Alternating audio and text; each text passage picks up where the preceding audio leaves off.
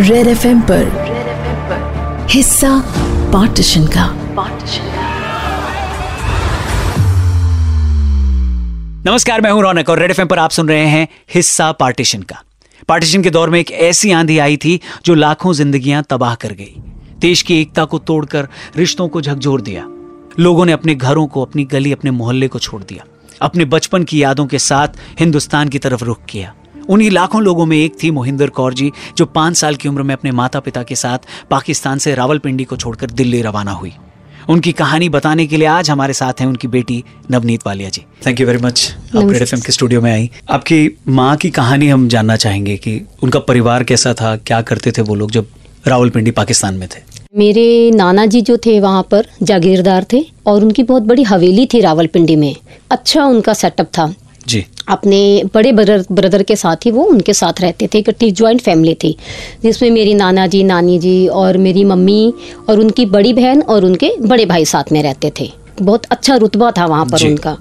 Mummy जी बताती थी कि भी वहाँ पर वो उनकी इतने बड़े हवेली थी वहीं पर ही वो खेलती कूदती थी पतंग उड़ाती थी। उनकी मम्मी जी को भी पतंग उड़ाने का बड़ा शौक था। वही शौक मेरी मम्मी ने में भी आया। तो वो बताती हैं कि वो लोग वहाँ पर बहुत पतंग उड़ाया करते थे और अपने पापा जी के साथ वो खेतों में जाया करते थे वहाँ बड़ी मस्ती करते थे। ये सब बातें वो हमें बताती थी। देखिए वो तो पाँच साल की थी जब वो आई थी। जी।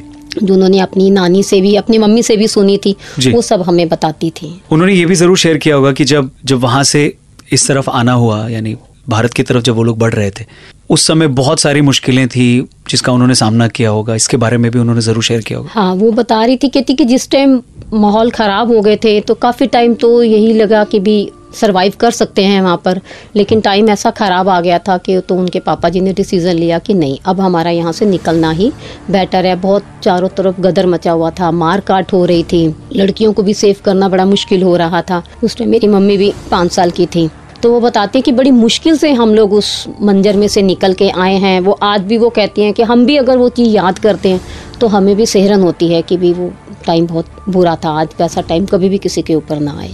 और जब वो यहाँ पहुँची तो यहाँ पर आने के बाद उनकी किसी ने मदद करी? क्या रहा वो? अ, नहीं वो जब वहाँ से निकले पाकिस्तान से रावलपिंडी से तो बचते बचाते वो रिफ्यूजी कैब में भी गए वहाँ से फिर वो अमृतसर आए।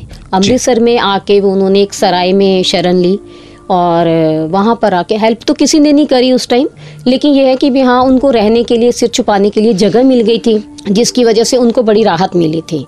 जी। तो फिर नाना जी ने वहीं से अपना दोबारा से नई ज़िंदगी शुरू करी थी। वहाँ से शुरू हाँ जी। क्रिकेट बहुत पसंद था। इंडिया पाकिस्तान का मैच वो ज़रूर हाँ मेरी मम्मी जी को क्रिकेट का बहुत शौक था। वो जब भी मतलब कि भारत पाकिस्तान का मैच आता था तो वो किसी सबको कहती थी कि खाना पीना खा के पहले ही बैठ जाओ दोबारा आपको कुछ नहीं मिलेगा।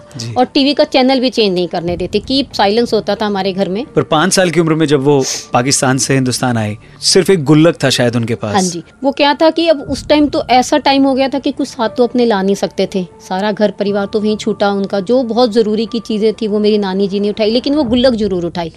वो जो गुल्लक हम अपने साथ लेकर आए थे उसको हम बुगनी बोलते थे।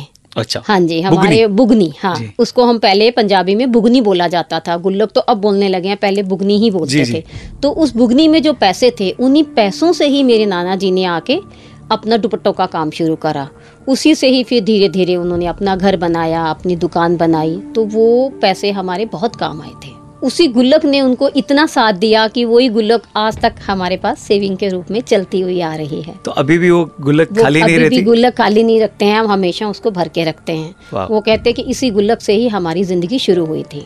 बहुत सारी यादें भी उससे जुड़ी हैं। बहुत सारी यादें हैं। और मेरे नाना जी ने फिर अपना काम सेटअप करा फिर अमृतसर में चाटीपिंड नहर में उन्होंने अपना घर खरीदा। वो आज भी घर वहाँ पर है। और सहानी निवास के नाम से वो है। अब हमारे मामा वगैरह ने उनको थोड़ा रेनोवेट कर दिया है लेकिन वो घर अभी भी हाँ? वो अभी भी है।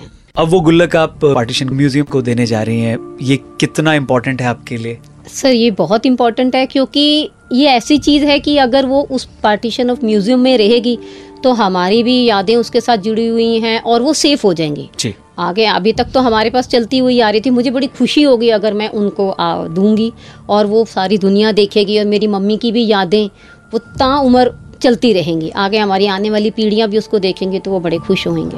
तो और आपके परिवार की एक कहानी है जो लोगों तक पहुंचेगी उस हाँ जी के हाँ बिल्कुल बिल्कुल सर बिल्कुल। उसके लिए मैं भी आपका बहुत शुक्रगुजार हूँ कि आपने हमें बुलाया और इस सब के लिए। और वो गुल्लक आप यहाँ पर लेकर भी आई हैं जो म्यूज़ियम ऑफ़ पार्टीशन में रखा भी जाएगा। क्या मैं देख सकता हाँ हूँ हाँ काफ़ी संभाल के रखा है आपने अभी हाँ भी सर उसको पेंट भी करा है। तो पहले क्या कलर था इसका?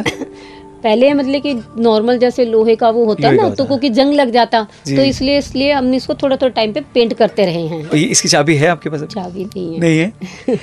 पर एक यादों की तरह ये अभी भी आप हाँ लोगों के पास। Thank you very much Navneet ji. बहुत बहुत धन्यवाद। हमारी ज़िंदगी यादों की गुल्लक ही तो है। यादें जो एक जज्बा है, एक एहसास है और एक मैसेज है जो हमें रिमाइंड कराता है कि इंसानियत और एकता के साथ हमें हमेशा आगे बढ़ना है। नवनीत जी ने अपनी माता जी की कहानी हमसे शेयर करी, उसके लिए बहुत बहुत शुक्रिया। और एक बार, आप भी अगर किसी ऐसी फैमिली को बिलोंग करते हैं या उन्हें जानते हैं जिन्होंने पार्टीशन देखा है तो पार्टीशन स्पेस अपना नाम लिखकर हमें व्हाट्सएप पर भेजें, seven five three one nine three five nine three five. जल्दी मिलते हैं आपसे यहीं पर। जय हिंद। रेड एफ़ पर हिस्सा पार्टीशन का।